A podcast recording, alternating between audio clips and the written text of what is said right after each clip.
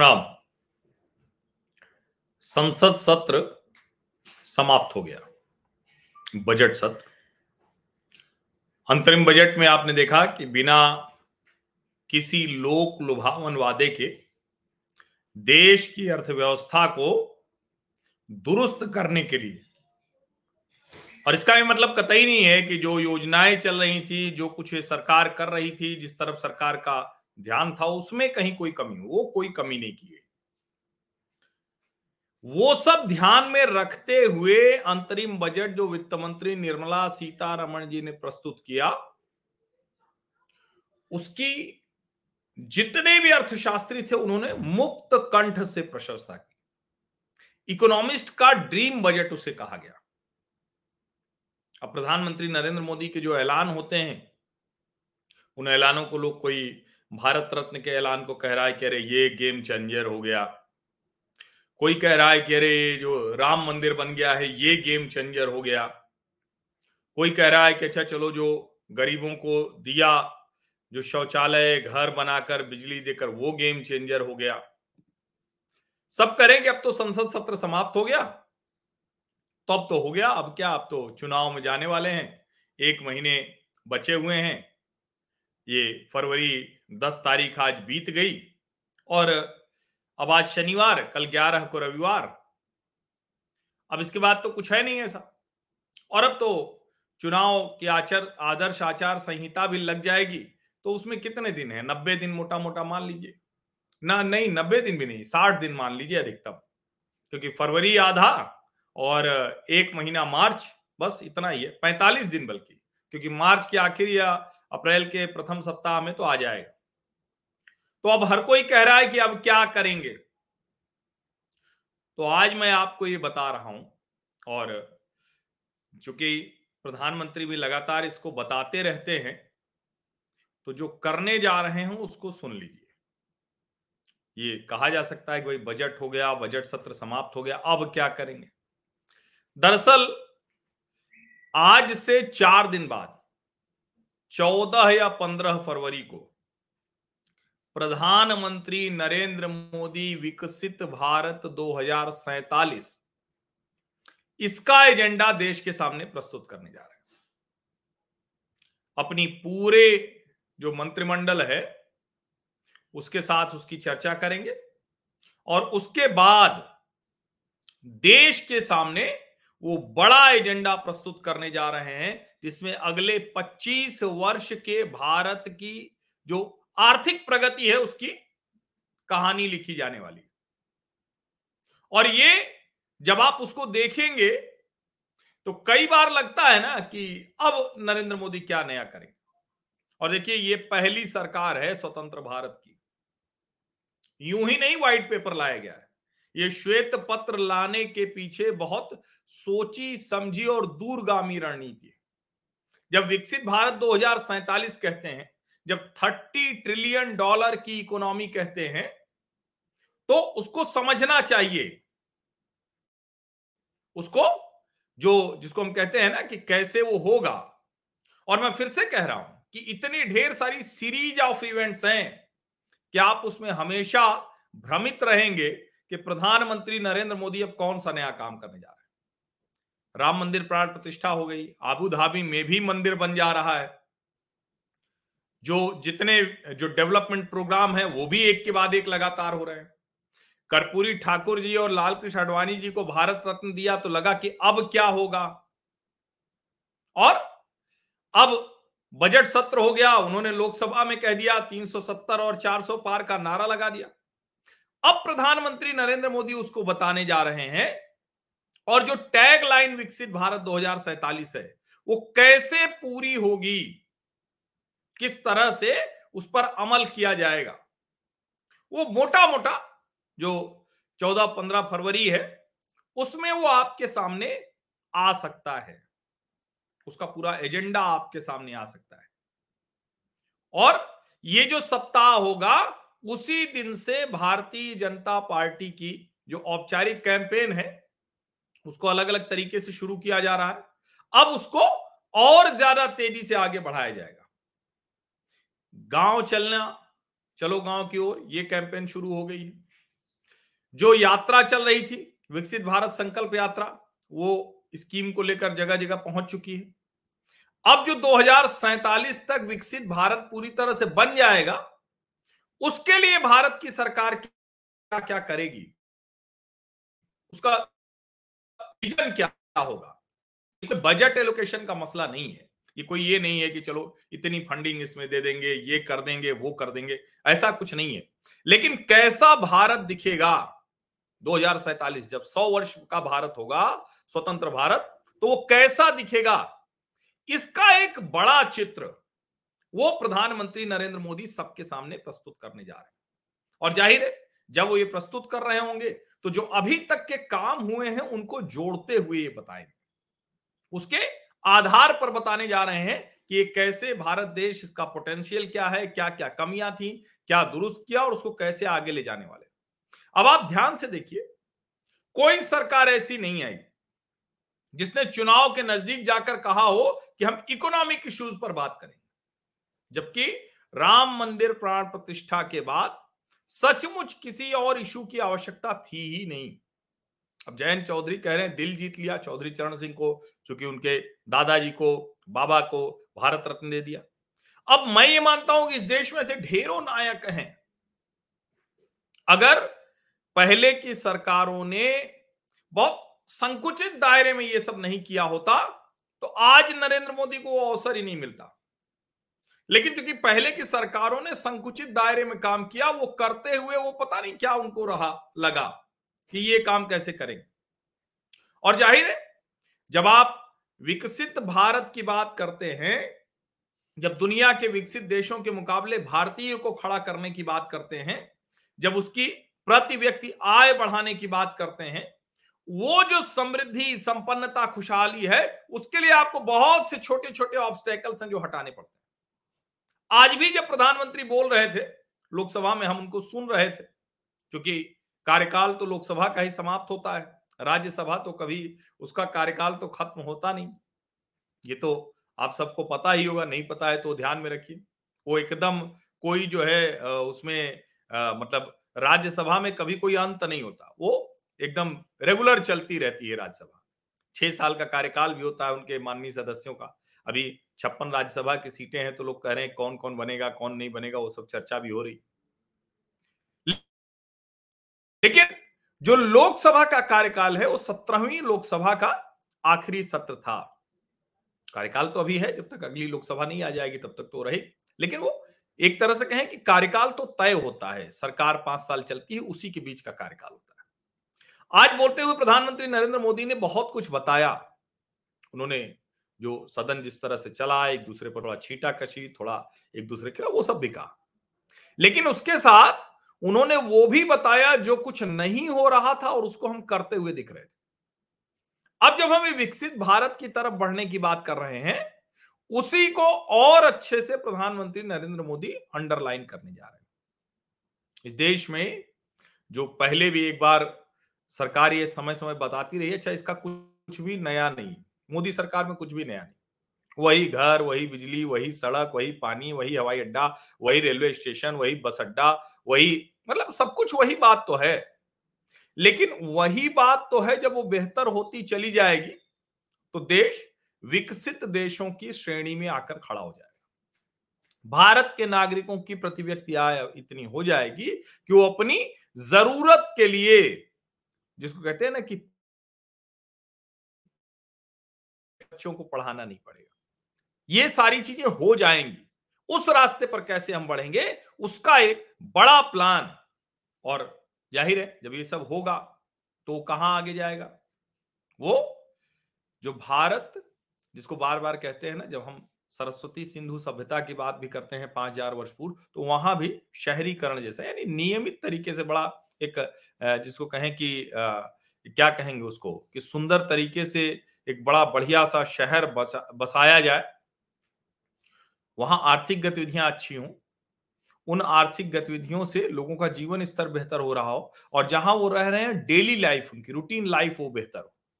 तो वो पहले से था। तो ये जो ग्रामीण से शहरीकरण है वो वही है।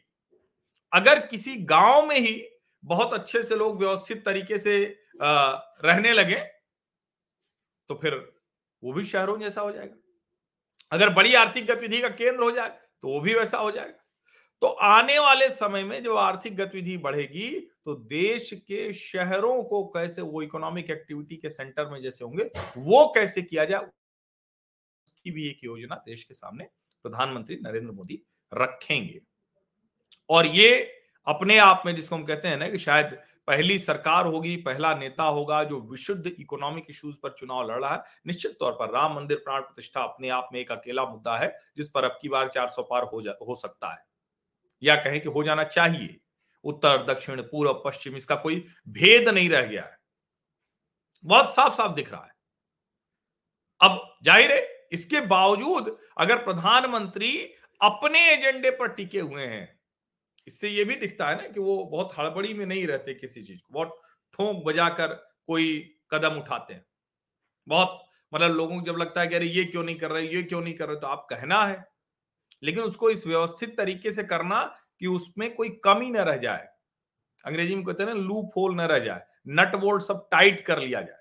और अंत में देखिए, चाहे जो कोई कुछ कहे, जो कहा जाता है ना हम लोग तो हिंदू लोग तो ये कह सकते हैं, और धर्मों में ये सब इजाज़त नहीं, हम लोग कहते हैं ना, भूखे भजन न हो गोपाला, ये लो अपनी कंठी माला। तो हम तो ऐसे कह देते हैं। तो ये सच भी है। और इस बात को प्रधानमंत्री नरेंद्र मोदी बहुत अच्छे से जानते हैं। बहुत अच्छे से जानते हैं।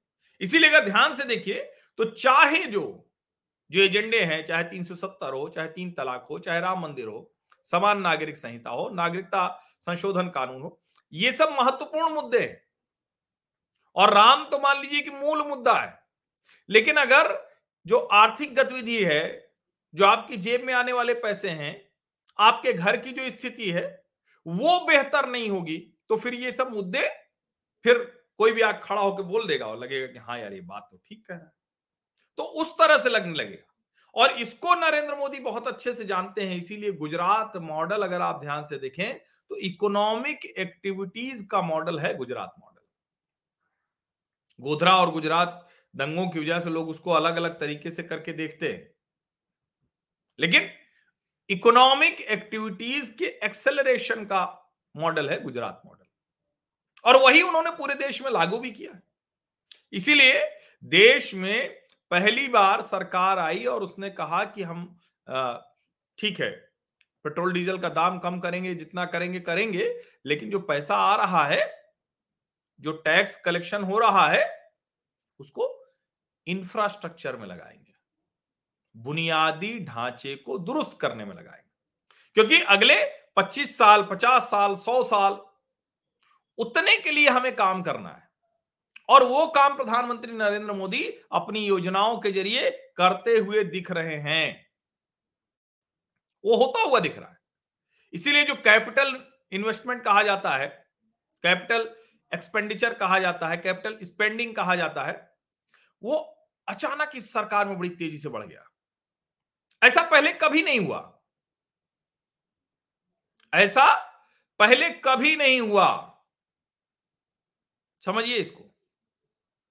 और ये नरेंद्र मोदी को पता है कि बीच बीच में बाधा डालने के लिए नाना प्रकार के प्रयोग होंगे। और मैं फिर से बता दूँ कोई भी ऐसा प्रयोग कोई भी ऐसा प्रयोग इसको पहले भी मैं कहता रहा हूँ फिर से दोहरा रहा हूँ ये जो प्रयोग करने की कोशिश हो रही है कि जिसको कहते हैं ना कि एक आ, ऐसे समय में जब सरकार चुनाव में जा रही है तो उस वक्त ये बताने की कोशिश करना किस तरह से एक मतलब कि भाई बड़ी मुश्किल हो रही है, देखिए किस तरह से सरकार गड़बड़ कर रही है।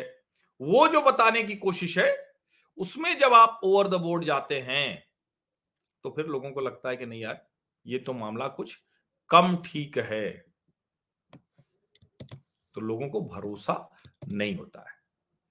आप कोई भी मुद्दा उठाकर जनता सड़क पे खड़े हो जाएँगे और कहेंगे कि नरेंद्र मोदी की सरकार कर नहीं रही है तो फिर वो मुश्किल हो जाए। आप सोचिए, वित्तीय वर्ष 2021 में चार लाख दस हज़ार करोड़ का की कैपिटल एक्सपेंडिचर थी। आज जो ये वित्तीय वर्ष 2024 का बजट एस्टिमेट है, दस लाख करोड़, दस लाख करोड़। सरकार के सोचने का तरीका ही अलग है। जो विकसित भारत है उसका तरीका एकदम अलग है। आप इसको समझिए। अगर एकदम स्पेसिफिक बात करें तो ग्यारह लाख ग्यारह हज़ार करोड़। ग्यारह करोड़, ग्यारह लाख। ग्यारह दशमलव एक परसेंट का इंक्रीज है। समझिए? और जितने भी ऐसे अलग अलग हैं, अगर आप देखिए तो ढाई लाख करोड़ से ज़्यादा रेलवे को और करीब पौने तीन लाख करोड़ रोड मिनिस्ट्री को अलोकेट किया जाता है। ये सरकार का बजट का एक्सपेंडिचर है। बजट में कैपिटल एक्सपेंडिचर है, जो बुनियादी सुविधाओं पर करती है। और ये जो पूरा सिस्टम दिखता है ना आपको, वो थोड़ा सा लिखने में भी अच्छा उन्होंने बजट में किया था कि ग्यारह लाख, ग्यारह हज़ार एक सौ ग्यारह करोड़, ग्यारह दशमलव एक प्रतिशत की बढ़त। यानी उनको पता है कि कैसे हमको सरकार को देश के लोगों की बेहतरी के लिए योजनाओं को लागू करना है। और हम जिस विकसित भारत की बात कर रहे हैं, अगर उसका बहुत अच्छा ढांचा नहीं होगा, कंपनियाँ निवेश करने से पहले, और पहले होता था ना कि कहाँ कंपनी जाएगी? तो जहाँ बड़े शहर हैं, जहाँ हवाई जहाज़ जा सकती है, वहीं ने जाएँगे बड़े लोग। उद्योगपति उद्यमी क्यों जाएगा कहीं और? चलो ठीक है खदान उदान ले भी लिया तो कहीं और चले जाते थे। लेकिन सेंटर बड़ा नहीं बन पाता था। वहाँ लोग रहते नहीं थे, वहाँ सिर्फ़ उतने लोग रहते जो खदान में काम कर रहे हैं। वो भी इधर उधर आते जाते रहते थे। वो भी कोई बड़ा सेंटर खोजते थे। इसीलिए मैं कह रहा हूँ कि नरेंद्र मोदी को ये पता है कि नाना प्रकार के विघ्न संतोषी उनके ये जो डेवलपमेंट का एजेंडा है, इस पर चोट करने की कोशिश करते रहेंगे। चुनाव तक उनको ये भी पता है कि अगर इंगेज करके नहीं रखेंगे, लगातार कोई न कोई एजेंडा उद्देश्य के लोगों को नहीं देते रहेंगे तो कोई और एजेंडा सामने लेकर आ जाएगा। अपनी बात वो बताता रहेगा। इसीलिए ये जिसको कहते हैं ना कि सत्र समाप्त हो गया, संसद सत्र, बजट सत्र। तो उसको ये मत मान लीजिए कि अब सब बस खत्म। ऐसा नहीं होने वाला। तो इंतज़ार कर लेते हैं, प्रतीक्षा कर लेते हैं क्या कुछ उसमें आने वाला है, क्या कुछ होने वाला है, इसको देख लेते हैं। आप सभी का बहुत बहुत धन्यवाद। और मैं तो चाहूँगा कि इसी तरह से हर सरकार इकोनॉमिक एजेंडे पर चुनाव में जाए। चुनाव पूर्व उसका एजेंडा यही हो। मैं उसमें आ, सदन में लोकसभा में जब बोल रहे थे तो मैक्सिमम गवर्नेंस मिनिमम गवर्नमेंट। सुशासन ही हुआ। उस पर बोलते हुए प्रधानमंत्री नरेंद्र मोदी ने कहा कि हमारी ये कहें कि हमारा ये लक्ष्य है हमारी ये इच्छा है कि धीरे धीरे लोगों के जीवन में सरकार न्यूनतम रह जाए। अभी बात कितनी छोटी सी लगती लेकिन सच यही हमारी हर चीज़ में सरकार घुसी हुई हर चीज़ में सरकार घुसी क्यों घुसी रहनी चाहिए भाई? सरकार का काम बेहतर नीतियाँ बनाना और उसको लागू करना। आपको इतना बड़ा काम मिला था, आप ये लग गए धंधे में कि बिज़नेस करो, कमाओ, ये करो, वो करो, ये आपका काम नहीं है भैया। आप सरकार बनाया आपको। सामान्य व्यक्ति से आपको प्रधानमंत्री, सामान्य व्यक्ति से मुख्यमंत्री, सामान्य व्यक्ति से सांसद, विधायक ये बना के जनता ने भेजे लोकतंत्र की ताकत को समझिए ना। आप कहाँ बैठे हुए आप छिंदी चोरी में लग गए, नेता बनते ही कुछ कमाने लगे, कुछ इधर उधर दाएँ बाएँ करने लगे। इतना बड़ा आपको दिया हुआ है। सोचिए जरा। लोकतंत्र की ताकत का ऐसा दुरुपयोग मत कीजिए। बहुत दुरुपयोग हुआ है। प्रधानमंत्री नरेंद्र मोदी उसको ठीक कर रहे हैं। आप सभी का बहुत बहुत धन्यवाद। सब्सक्राइब कर लीजिए नोटिफिकेशन वाली घंटी दबा दीजिए लाइक का बटन दबाइए। देखिए, यात्राओं में रहने पर भी कोशिश करता हूँ कि नियमित रहूँ। यात्राएँ तो रहेंगी यात्रा जीवन है, मैं बार बार कहता हूँ कि यात्रा मतलब जीवन जीवन मतलब यात्रा। तो वैसे तो जीवन ही यात्रा होता है। आपका जीवन जितने दिनों का भी है, कोई किसी का भरोसा तो होता नहीं। लेकिन यात्रा ही है, किसी की थोड़ी यात्रा, किसी की बड़ी यात्रा। तो ऐसे ही जब तक जीवन है, तब तो तक यात्रा करते रहना। कभी कोई छोटी यात्रा, कभी कोई बड़ी यात्रा। लेकिन उसके दौरान भी हम आपसे बात करते रहेंगे। मुद्दों पर आपके साथ चर्चा करते रहेंगे, संवाद करते रहेंगे, क्योंकि मेरा यह मानना है, हमारा सामाजिक परिवार, उसके मन में कोई भ्रम नहीं होना चाहिए। छोटा ही रहेगा हमारा। लाखों, ठीक है, हम लोग साढ़े पाँच लाख के आसपास है। लेकिन ठीक है, हम उस लिहाज से एक, जिसको कहते हैं ना कि एक अच्छी यात्रा हमारी चल रही है। तो हमको कोई उससे परेशान नहीं होना है। हाँ जैसे मैं कहता हूँ कि आपको सहयोग करना है, मदद करना है, करिए।